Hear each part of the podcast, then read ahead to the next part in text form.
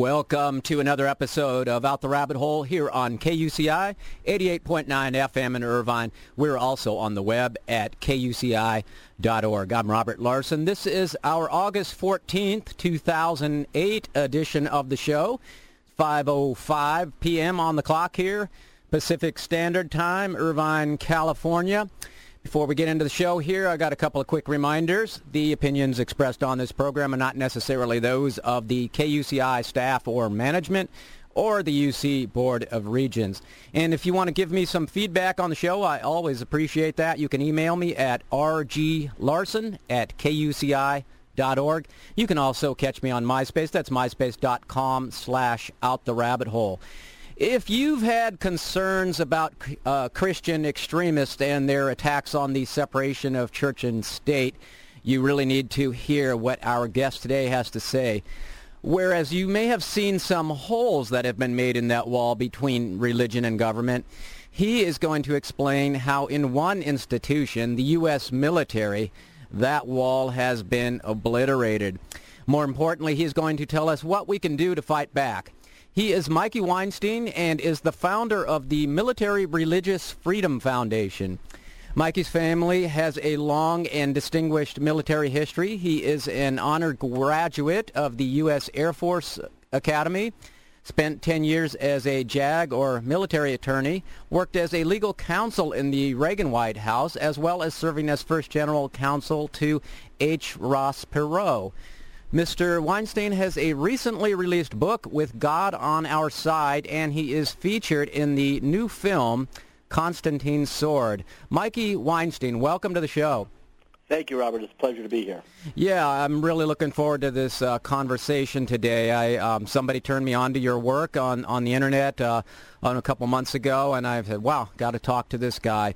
And let's first of all, let's get out the web address for the Military Religious Freedom Foundation. Right. I mean, I know we're on for an hour tonight, but it does go fast. And for anybody that wants to hear this, I know this what they're about to hear is, you know, is going to knock their socks off and probably rock their world. The best way to go and find out more about this world is to go to our website, which is on the URL is www.militaryreligiousfreedom.org. That's militaryreligiousfreedom.org, and I think you'll be pretty blown away by the website. Yeah, militaryreligiousfreedom.org, and yeah, we'll give that out a couple more times before we're done today. So, Mikey, what were the events that led to your founding of the Military Religious Freedom Foundation? Well, really, Robert, I started off with my wife as a pissed-off parent. I had three kids, my two Jewish sons and my Christian daughter-in-law at the U.S. Air Force Academy in 2004, and it started February of that year when that movie came out by Mel Gibson. Maybe you can help me. I forget the name. I think it was called The Jesus Chainsaw Massacre or Freddy versus Jesus.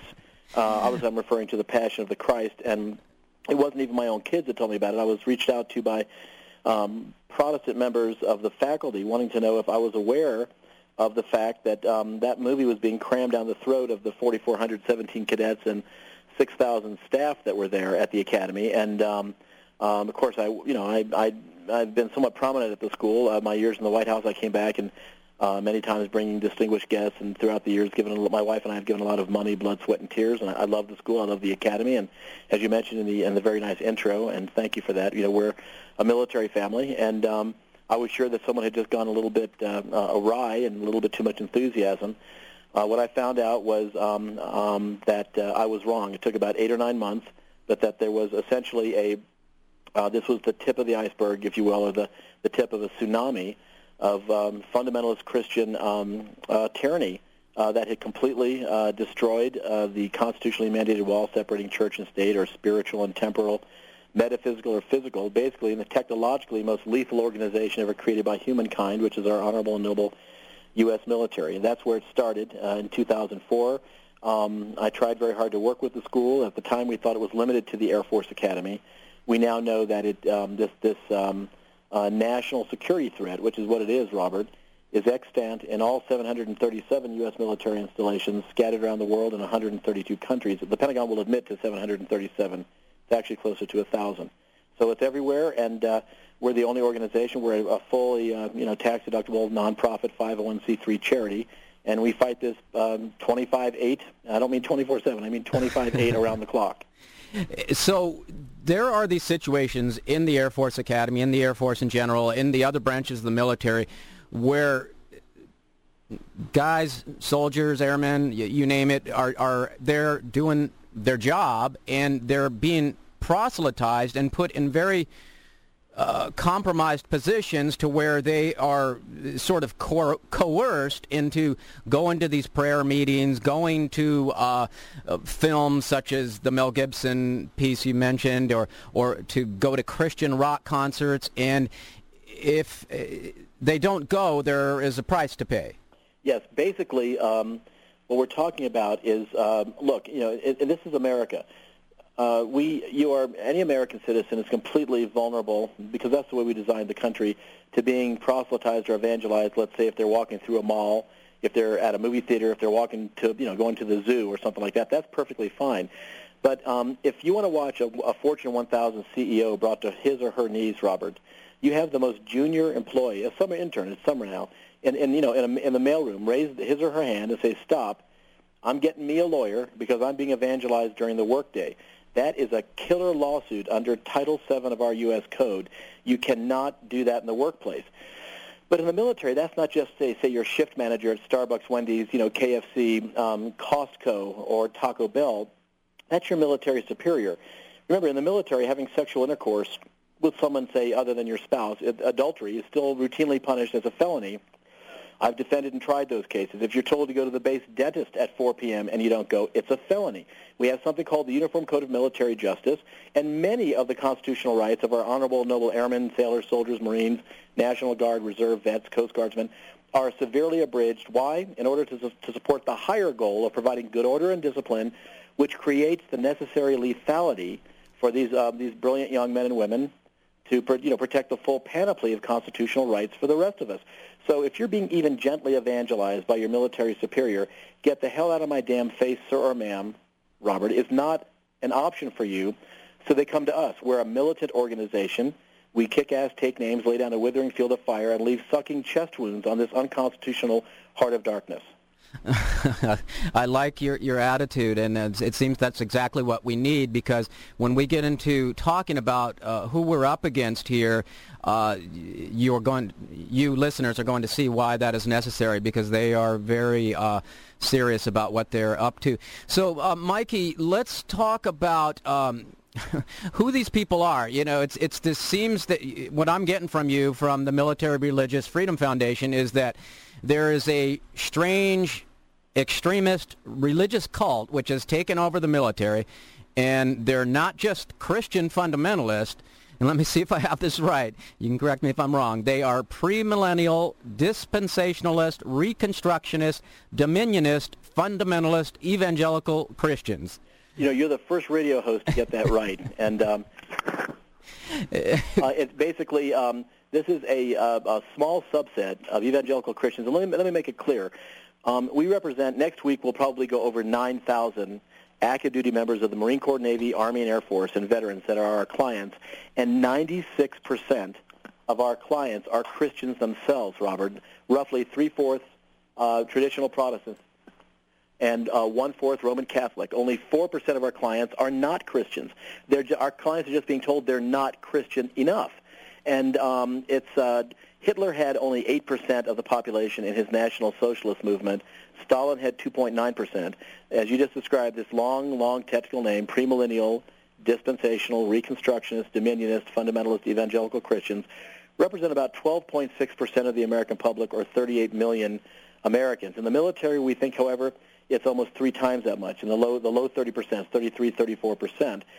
Basically, they believe, these particular people, that they have an illimitable right to push this weaponized gospel of Jesus Christ. Either you're with us or against us, like I said, illimitably, not bound by time, place, or manner, and certainly not bound by the Constitution.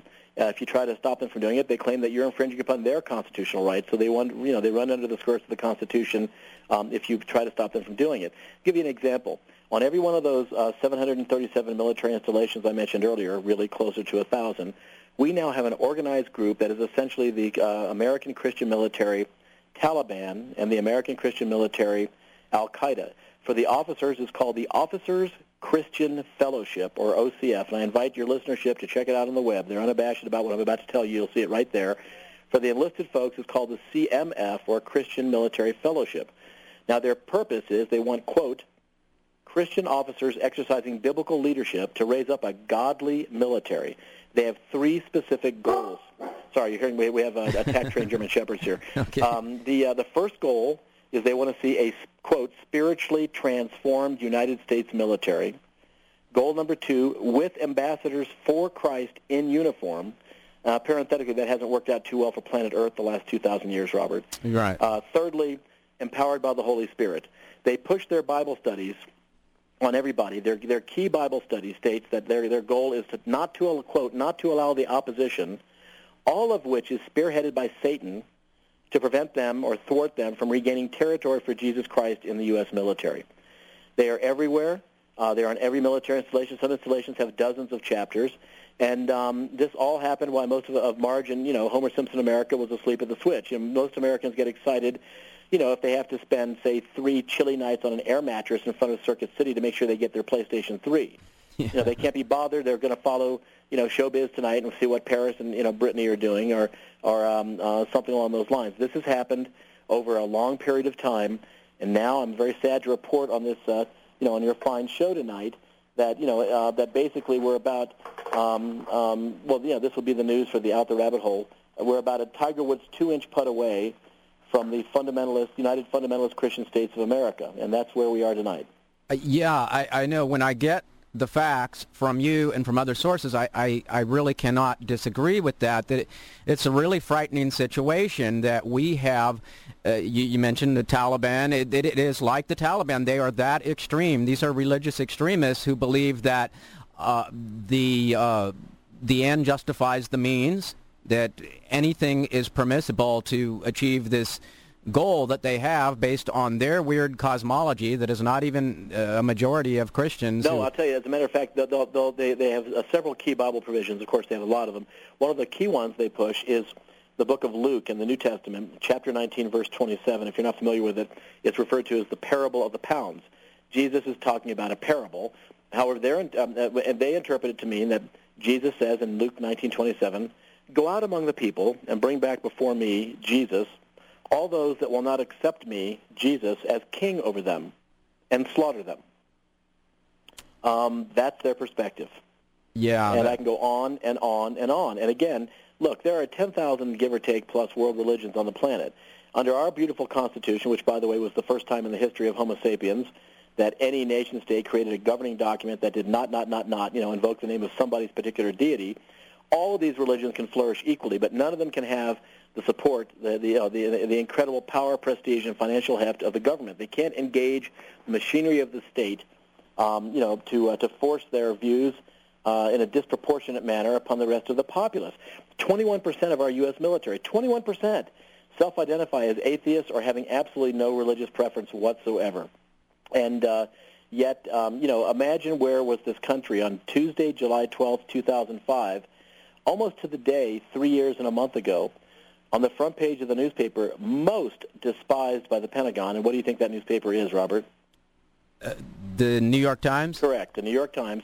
The then number 2 ranking general among the thousands of people in the U.S. Air Force Chaplains Corps, Brigadier General Cecil R. Richardson, made the unfrickin' believable statement, so you know it had to be fully vetted, that it was now the U.S. Air Force's official policy, and I hope your seatbelt, you and your reader's seatbelts are on, to, quote, reserve, the Air Force would now, quote, reserve its right to evangelize anyone it determined to be unchurched.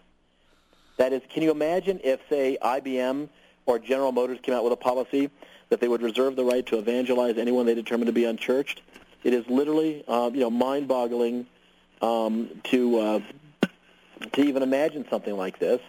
And like I said, these are the people that control our nuclear, conventional, and laser-guided stockpile.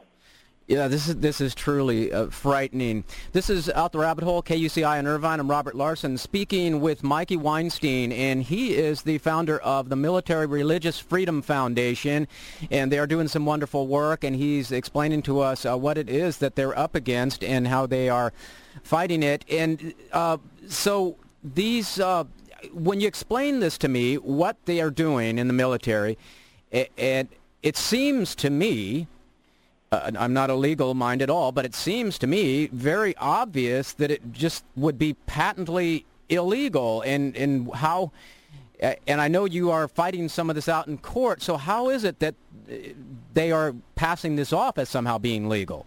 Well, I'll tell you something. There's an old saying by Nietzsche, Friedrich Nietzsche, that all of life is subject to interpretation, Robert, but that interpretation which prevails has nothing at all to do with the truth and everything to do with power. Unless you've ever been in the military, you know, the power structure is such that, your superior is your superior. It is another great statement, that's out there, is that, I'm trying to remember the author, that the guy who wrote 1984. Orwell? Orwell made the great statement that when faced with universal deceit, speaking the truth itself is essentially a revolutionary act. We don't train our young airmen, soldiers, Marines and sailors to be revolutionaries. And it was a very Orwellian statement. It's very, very hard to stand up. And if enough people do not stand up, you can see what happens. And essentially, the troika here, the trifecta, Martin Luther King's statement that there comes a time when silence becomes betrayal. We have filed, as a result of this, you mentioned the litigation, and that's quite right. We have filed a massive federal lawsuit in Kansas City, Kansas, and the theme of our lawsuit is what we call the 4 Ps. We're going to show a pervasive and pernicious pattern and practice of essentially unconstitutional rape of the religious liberties of our members of the military by their military superiors using the draconian specter of military command influence to essentially waterboard their superiors into accepting this dominionist, fundamentalist Christian theology, which is all about wanting to end the world. I mean, they do not want the idea of empathy and sympathy and the world, we're all of us being together, holding hands, kumbaya, is not part of their playbook. The playbook is their version of the Book of Revelation, in which they are promised a 200-mile-long river, which they lust for, 4.5 feet deep, filled with nothing but the human blood of those people Jesus has slaughtered at the Battle of Armageddon. And the people in the military will do whatever they can to serve, make things happen, to serve as an accelerant or lubricant to bring this weaponized gospel of Jesus Christ version back to earth as soon as possible. What is the relationship to this organization, or that super long name of these certain types of Christians? You can just call them dominionist Christians. It comes from the book of Genesis, when God supposedly says to man, go out and take dominion over all the creatures that creepeth, all the birds that fly, take dominion. So that their view is, we will take dominion over everything, and the Constitution be damned. That's nothing. That is simply flawed, quote, man's law, and must be subordinated to our biblical worldview. Yeah, so these dominionist Christians, now there's another organization, and I believe there's crossover between the two, and these people call themselves Christian Zionists. Correct. And these people are, say they are very much pro-Israel and supporting Israel and what they're doing, but yet they have this view that eventually this is about fulfilling prophecy and bringing the Lord back and creating this horrible, destruction. Yeah, my wife calls this the first Thanksgiving theory, that the right-wing evangelical fundamentalist dominionist Christians and the Christian Zionists love Jews, and they love Israel to the same extent that the pilgrims loved the turkey the night before the first Thanksgiving. It's as if somebody would pay you $20 to spend the night in this house over here, and the whole time you're in there, they're praying that the house will burn down with you in it. Because in order for everything to work out in accordance with their playbook, no Jews go to heaven. All Jews are either slaughtered in the Battle of Armageddon or are forced to convert. And so no Jews get to go to heaven, and it's their biblical worldview. They are convinced that they are right, and that anyone that opposes them is an agent of Satan, which is why they refer to me as, oh my God, they got so many names for me. I mean, the most Falwell used to call me the most dangerous man in America.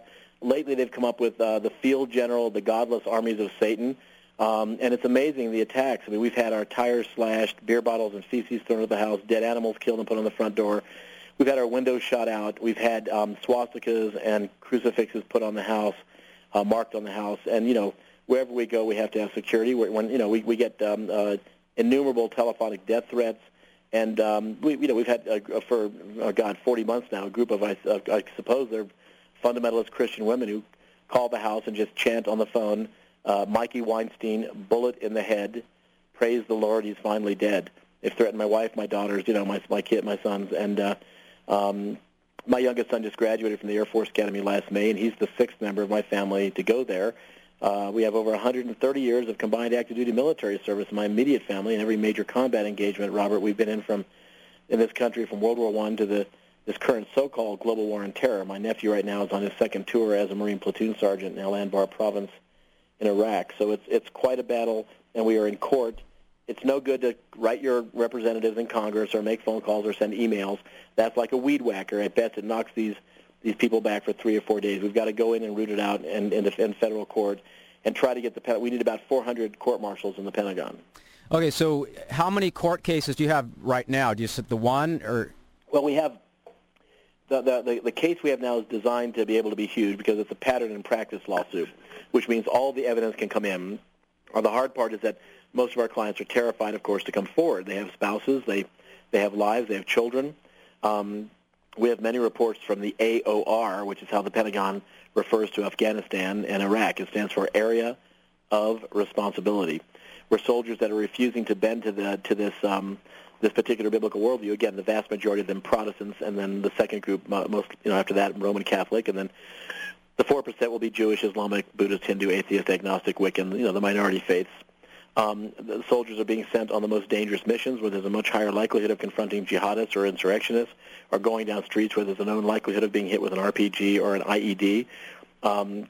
It's just absolutely. And then I'm going to be heading over to Iraq soon with one of my advisory board members, the great and universally acknowledged Islamic scholar Reza Aslan, who actually lives in Los Angeles, has a great book out called No God But God, and another book called How to Win a Cosmic War that'll be out shortly.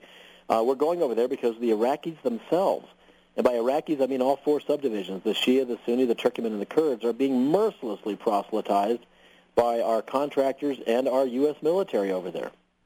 Imagine that. Yeah, remember President Bush used the word crusade when we first started on this whole thing. Correct. And I'm sure that didn't go past the Iraqis and the other people whose country we are occupying.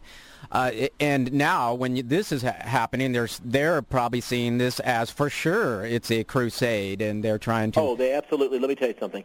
I've been contacted in the recent past, by two senior national security officials, even in the Bush administration, who've told me not to give up this fight.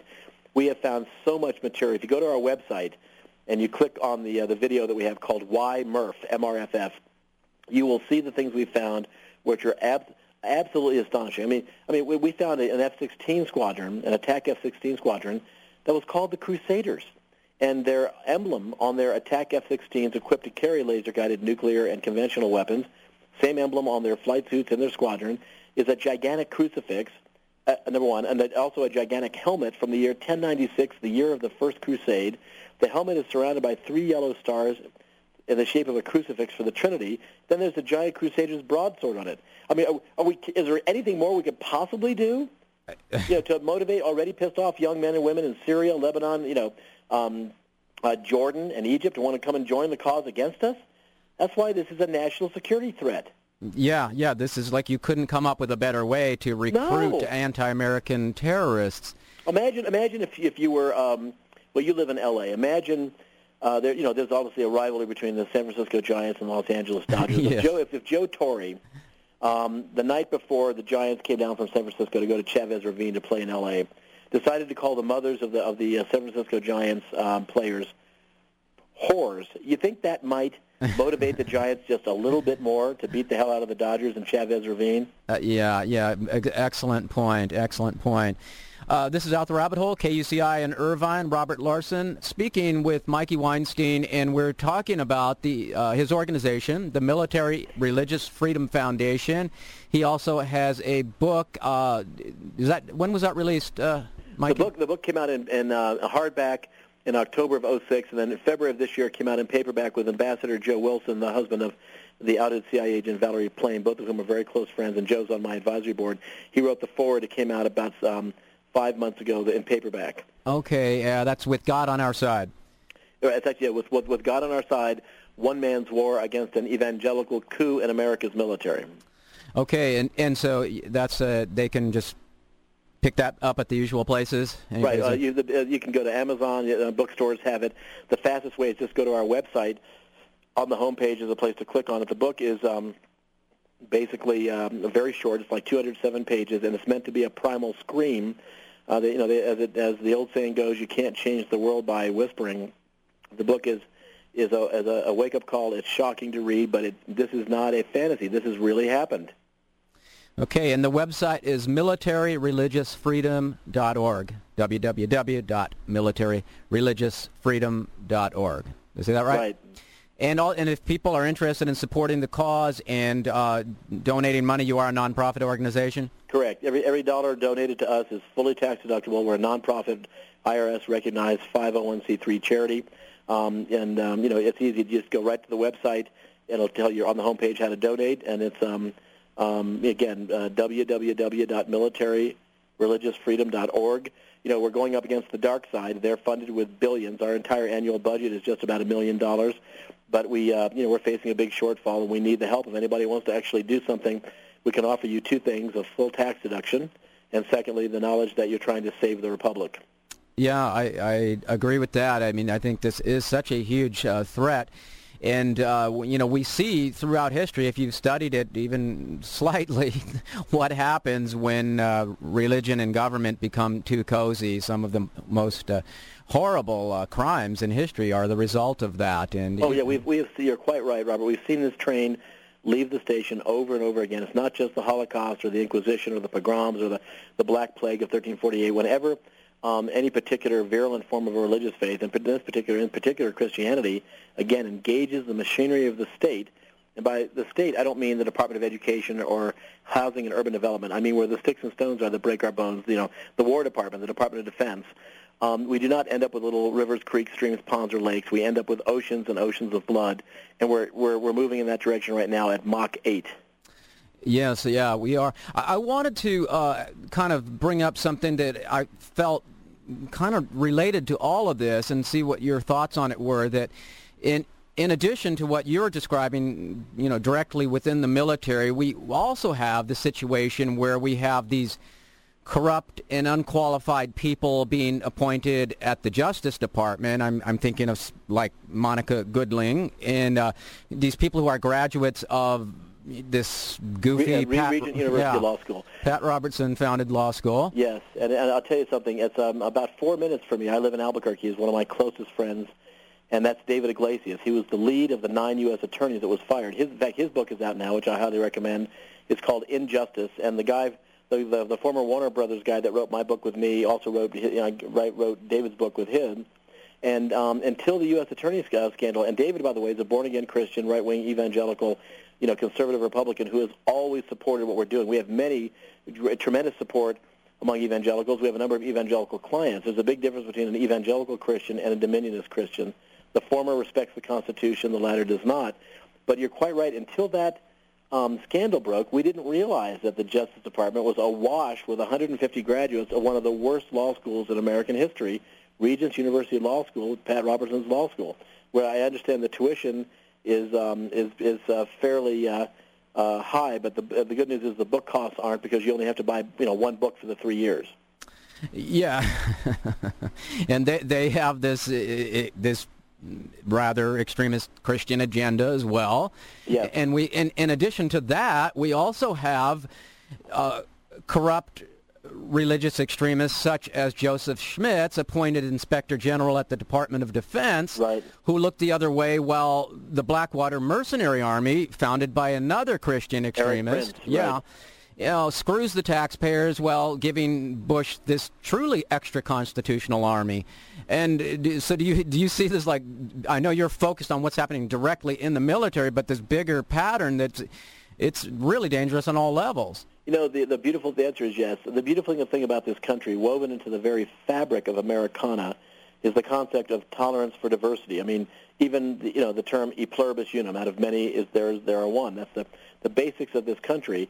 And one of the crimes against humanity, a blood crime, that I blame the dominionist Christians for, is that they take this wonderful beautiful concept that's so American, tolerance for diversity, and they brutalize it, torture it, and they rape it. And out of their mouths it comes out intolerance for those of us in the majority. Well, I've got news for them. The Bill of Rights was passed in March of 1791 not to protect the majority. It was not there for the convenience of the majority, but to basically provide safety and refuge for the minority from the tyranny of the majority. That's what they were there for. That's exactly what this was about. And you're quite right. If you look at there's another wonderful book out by someone that I have a great deal of respect for, Jeff Charlotte, who writes for Harper's and Rolling Stone. His book came out, it's now a bestseller, called The Family, and it details exactly what you're talking about at the highest levels of in Washington, D.C., the glitterati, the cognoscenti on Capitol Hill, the State Department, and the Pentagon. You have these dominionist Christians that have their version of trickle down. You know, it's called the idea. You get all the powerful people to push Jesus, and the weaker people won't be able to fight against it. It's a shocking book, but it's particularly shocking when you take it in conjunction with another good friend of mine, Chris Hedges, who was the Pulitzer Prize winner, former Mideast bureau chief of the New York Times, who actually won our Thomas Jefferson Award last year for the preservation of religious liberty. His book is called American Fascists, The Christian Right and the War on America. Look, since 9/11, with this completely suboptimal human being in the West Wing, we've had a new dominionist, fundamentalist Christian church open up in America, a mega church, meaning 2,000 or more members, Robert, every 48 hours. Wow. Yeah. And, you know, it's their right to do this, but I keep thinking back to the great French journalist Alexander de Tocqueville. I'm sure you remember he came to this country about 50 years after its founding, and he wrote, among other things, he was just stunned, thunderstruck by the diversity and the flourishing of so many different religious faiths and practices in this country, which he thought was wonderful. He attributed it to one thing, and that was America's separation of church and state, which he didn't have even in his native France. Right, yeah. And this is just such a cherished American ideal, and anybody that just basically knows our history knows of it, but we have these people who get hopped up on extremist dogma and twist things around to say what they want them to say. And so now you are a registered Republican yourself. I am. I spent over 3 years in the West Wing of the Reagan White House, and I was one of his counsels. I was the committee management officer for the Reagan administration, and right now I would probably I would vote for a smoking dog turd over any Republican that was out there. And the Democrats aren't a hell of a lot better, but I mean my view has always been lately that under Republicans, Robert, man exploits man. But under Democrats, it's just the opposite. So I've given up on both political parties, but that's why we're in federal court. But this GOP, God's own party, is nothing, not even a faint, a distant, relative of the party of Goldwater or Jacob Javits, the party of limited government, and yet, being blind to the differences among us and the fact that we are all Americans together. We don't cleave this country into those who are the children of the greater God and those who are the children of the lesser God and no God at all, because that's happened many times before. And like I said, we end up killing ourselves. I mean, we don't have a separation between drinking and driving in the Constitution or between, 2-year-olds and 2-year-olds being able to play with matches. But we have laws against that because we know what happens when those things occur. But our founding fathers were so assiduously careful, Robert, as well you know, to separate church and state. I mean, they looked at European history where most of the tyrannies that had occurred there had been when men of the cloth had been men in political power. They looked at Cromwell in England, and heck, they didn't even have to leave our shores. They looked at the Salem witch trials, mm-hmm. and they said, not here. So they didn't just put in the separation of church and state. They actually put in Clause 3, Article 6 of the Constitution, the body of the Constitution, which, unlike the Bill of Rights, as we mentioned earlier in the show, which went into effect in March of 1791, the body of the Constitution went into effect in December of 1789, some 15 months earlier. They stuck in Clause 3, Article 6, where it says we will never have a religion test for any position in the federal government. I guess unless you're the U.S. military, which will, by policy, hold up a religion Geiger counter to anybody, and if it comes back and says it's this amorphous, undefined thing called unchurched, why the U.S. military reserves its right not to Buddhize or Hinduize or atheize or Judaize or Catholicize or Wiccanize or Satanize, but to evangelize you. This is Out the Rabbit Hole, KUCI in Irvine. Robert Larson speaking with Mikey Weinstein, and we're talking about his organization, the Military Religious Freedom Foundation, and you can find them at militaryreligiousfreedom.org. And you can, if you're interested in helping them out with their work, you can make a tax-deductible donation. And you can also check out Mikey's book. That is With God on Our Side. And now you had you worked with a fellow who was an atheist, and were you involved in that legal battle, or is that part of the one you're on now? Right. We have our lawsuit now includes our foundation, and we have a brave young man named Jeremy Hall who two combat tours in Iraq where he won the Combat Action Badge. Was raised a devout Southern Baptist. His grandmother read to him from the Bible every night. And then he made a decision, sua sponte, or in Latin, on his own, when he was in Iraq, that he decided he just didn't want, didn't have any religious faith anymore. That was his decision to make, and because of that, he went through excruciating torment and torture. And he's our co-plaintiff in the lawsuit. The defendants are Dr. Robert Gates, who's the defense secretary, and an Army major named Freddie Wellborn, who was the direct tormentee of Jeremy. That's the can opener. That gets the can open in federal court, and again, we've styled the lawsuit to be a pattern and practice lawsuit. There's no doubt that this will go to the Supreme Court, which makes this election very important, because other than our fight, which is this national security threat from the Christian Taliban or Al-Qaeda internally, the two other greatest dangers to America, in my opinion, are the fact that you got Ruth Bader Ginsburg on the Supreme Court. She's 75 and ailing, and John Paul Stevens is 88. And it means the next president is going to have, very likely, in the near term, two more appointments, and that can swing this court. And those are lifetime appointments, and not just a 4-year term for the president, as well you know. Right, and, when we look at some of the decisions and some of the things that have been said by people like Antonin Scalia, it's rather disturbing.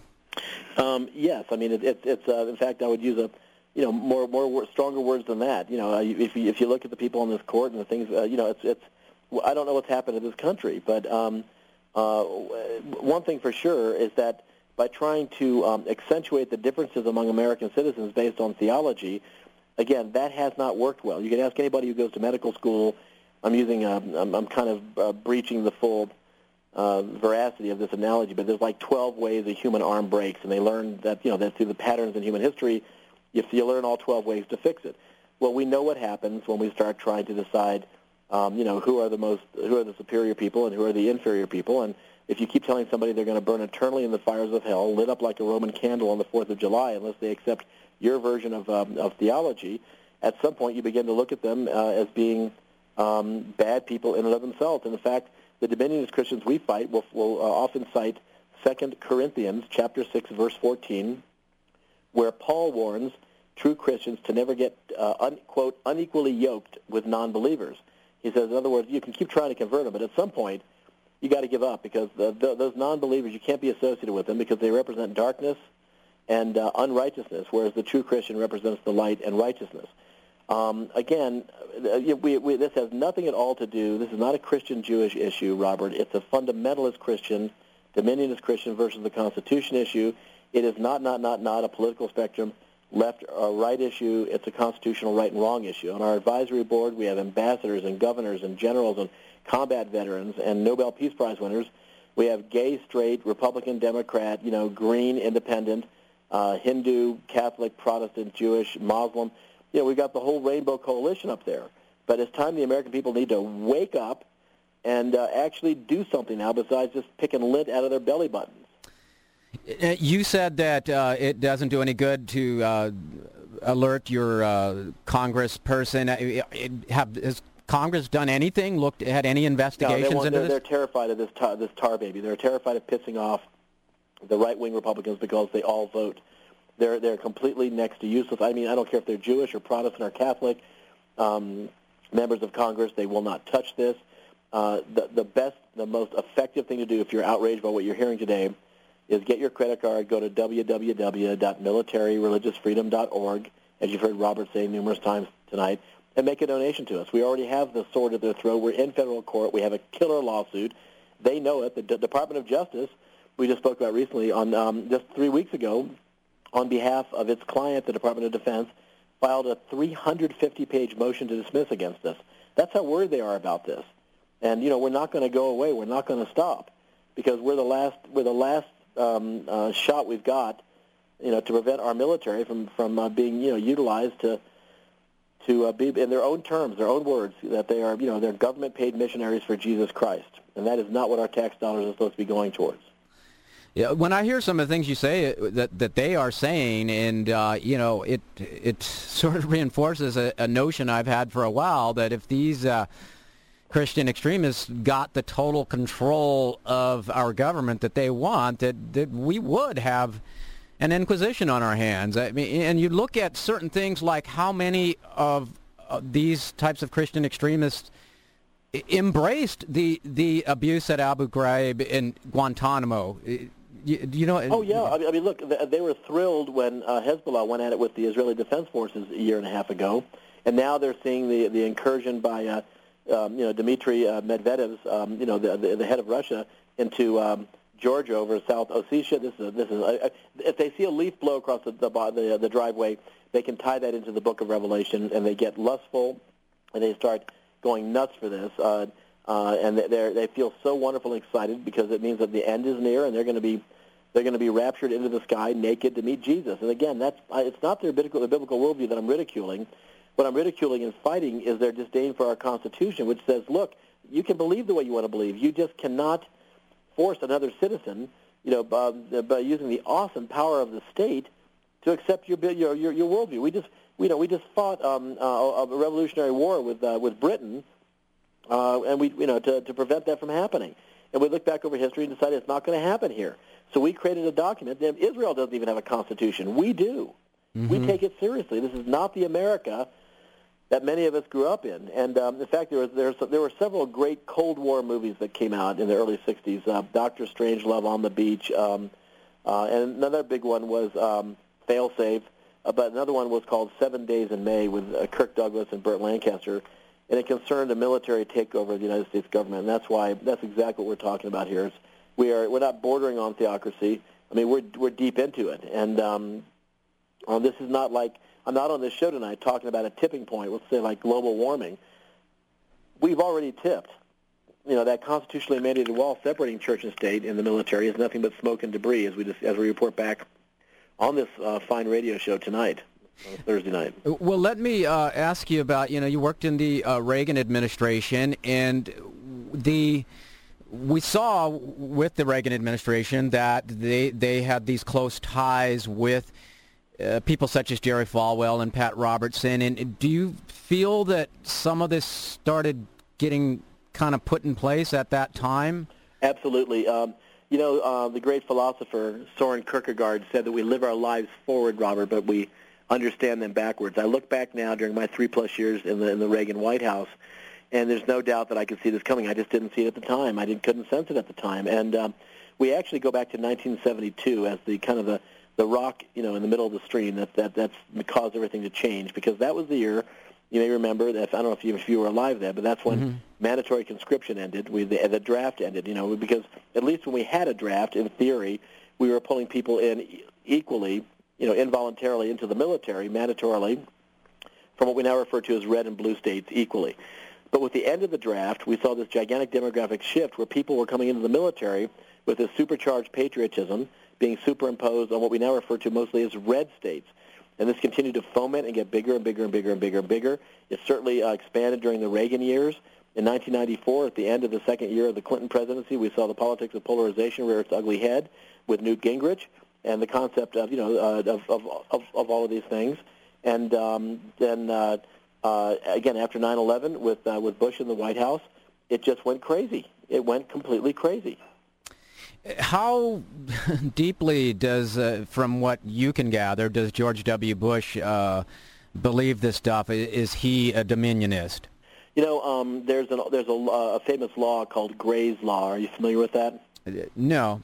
Gray's Law posits that any sufficiently advanced incompetence is completely indistinguishable from malice.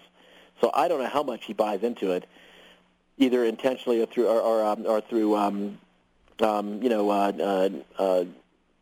Like I mentioned, just now, I mean, it can be through a mistake or something that's unintentional. It doesn't matter. As Shakespeare said, the fish stinks from the head. Mm-hmm. So, any sufficiently advanced incompetence here, he certainly appears to be in complete and total consonance with all of this, and the whole concept of his faith-based initiative, all of that seems to be completely and totally ignoring the separation of church and state. If you want to have a faith-based initiative, that's fine. Don't violate the separation of church and state. This is a bedrock principle, and the people we fight, by the way, believe that is a myth, like Bigfoot and the Loch Ness Monster. Do you know that in Texas, George Bush's home state, there's been a plank in the GOP, the Republican platform in that state since 1999, to, quote, dispel the myth of separation of church and state. You believe that? Yeah, that's terrible. That's shocking. When I look at George W. Bush, and I've talked to some people who've researched his career and all of this, and it's hard to get it really solid of what the best guesstimate I can get is that he half believes this, and that he believes it when it's convenient. I mean, he's politically motivated, and he, he does consider himself a Christian, but he'll violate his own supposed ethics if it's the political expediency is more important at the moment. And I think that they quite rely on these Christian extremist voters, and so often it's payback, and where do you draw the line? Do they really believe it themselves, or are they just trying to woo these voters? And he is the commander-in-chief, and I believe he's one of the stupidest people that has, if not the stupidest by far, that's ever handle that office, and I'm speaking now because, look, this guy was born on third base thinking he hit a triple. He's at every. I can't wait for Oliver Stone's movie to come out, and I think that ultimately he will. I guess what I would say is some of the most wonderful people I've ever met in my life are people that are devout Christians, and so almost all of our clients are Christians. And it's a real shock to them to be told by somebody that controls their life in the military, a superior, that guess what? We got some news for you. You're not really Christian. You're not a Christian enough, and as a result, you will burn eternally in the fires of hell with Anne Frank, Gandhi, Tim Russert, that guy that did the last lecture, Randy Pausch, and the 2 million children under the age of 1.5 million children under the age of 13 that were slaughtered in the Holocaust. They're all down there. Along with Einstein. Yeah, that's a very extreme viewpoint. So, Mikey, do you have any events coming up that you want to tell us about? I think you've got something in our area here next month, if I'm not mistaken. My schedule is, again, on the website, and for security purposes, we don't release it too much in advance, but I know that I'll be speaking in L.A. The end of this month, and again, I think, in September. Just check the website out. The best thing to do is to do that. You can email me directly by going to Mikey, and that's easy to spell. It's M-I-K-E-Y. There's no C in there. It's not Mickey, but about 90% of the people make that mistake. My given name is Michael, but because of that Life cereal commercial years ago, give it to the little kid. Yeah. Mikey. So my email address is just mikey@militaryreligiousfreedom.org, and I answer every email immediately and personally. I don't have a staff do it. We have about 55 people in the foundation, full-time, independent contractors, volunteers around the country. Well, we really do work around the clock, and we are. I mentioned it earlier. It was Benjamin Franklin who was the rock star of his day. Robert, remember the famous story when he walked out of the Constitutional Convention in Philadelphia.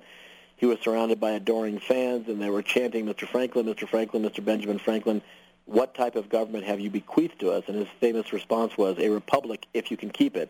So I'm asking the listenership of your show tonight, help us keep the republic, and consider donating to us. And nothing against the Boy Scouts or the whales or any of the other things, but if we lose our fight, none of that's going to matter.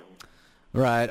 MilitaryReligiousFreedom.org, www.militaryreligiousfreedom.org, and again, nonprofit organization. You can make a tax-deductible contribution if you are. Think this work is important, which I certainly do. And so, Mikey, we're just about out of time. If you could quickly just maybe mention the movie, Constantine's Sword. Yes, there's a movie that's out by an Oscar nominee, the great director Oren Jacobi. It's based on the runaway 2001 New York Times bestseller, Constantine's Sword, by the great author James Carroll, a former Catholic priest, and was born. His father was a three-star general in the U.S. Air Force, and it chronicles the very tragic and bloody history, 2,000-year bloody history, tragic history between the church and the Jews. And the producers decided to ask my family to be in the movie so they could show the arc of time from 2,000 years ago until today, how very little has changed in many respects. And the movie is very powerful. If you go to ConstantineSword.com, you can see where it's playing. I think it's in 56 cities right now. And on August 20th, in another 6 days, the DVD is actually available, and you can get it at ConstantineSword.com. It's 95 minutes long, and it's an incredibly touching movie. Yes, so many people, I think, just look at all of these horrors of religious intolerance as, in the past, and that it's really relevant for today, and we need to be aware of what's happened and what is happening today. And Constantine Sword. Absolutely. Yeah. Okay, Mikey Weinstein, thanks so much for being with us today and for the work you're doing there at the Military Religious Freedom Foundation. Thank you very much, Robert. It's been a pleasure. Okay, take care. Bye-bye. Yes, Mikey Weinstein, Military Religious Freedom Foundation. And yes, I check out what they've got on their website and do your research. And I know this sounds pretty crazy, some of the things he's talking about, but it's for real, and they're fighting this out in court, and we are in a dangerous time. It's a dangerous situation, and that we could lose our most cherished ideal of the separation of church and state, and we've got to get on top of that, and what's going on in the military should alarm all of you.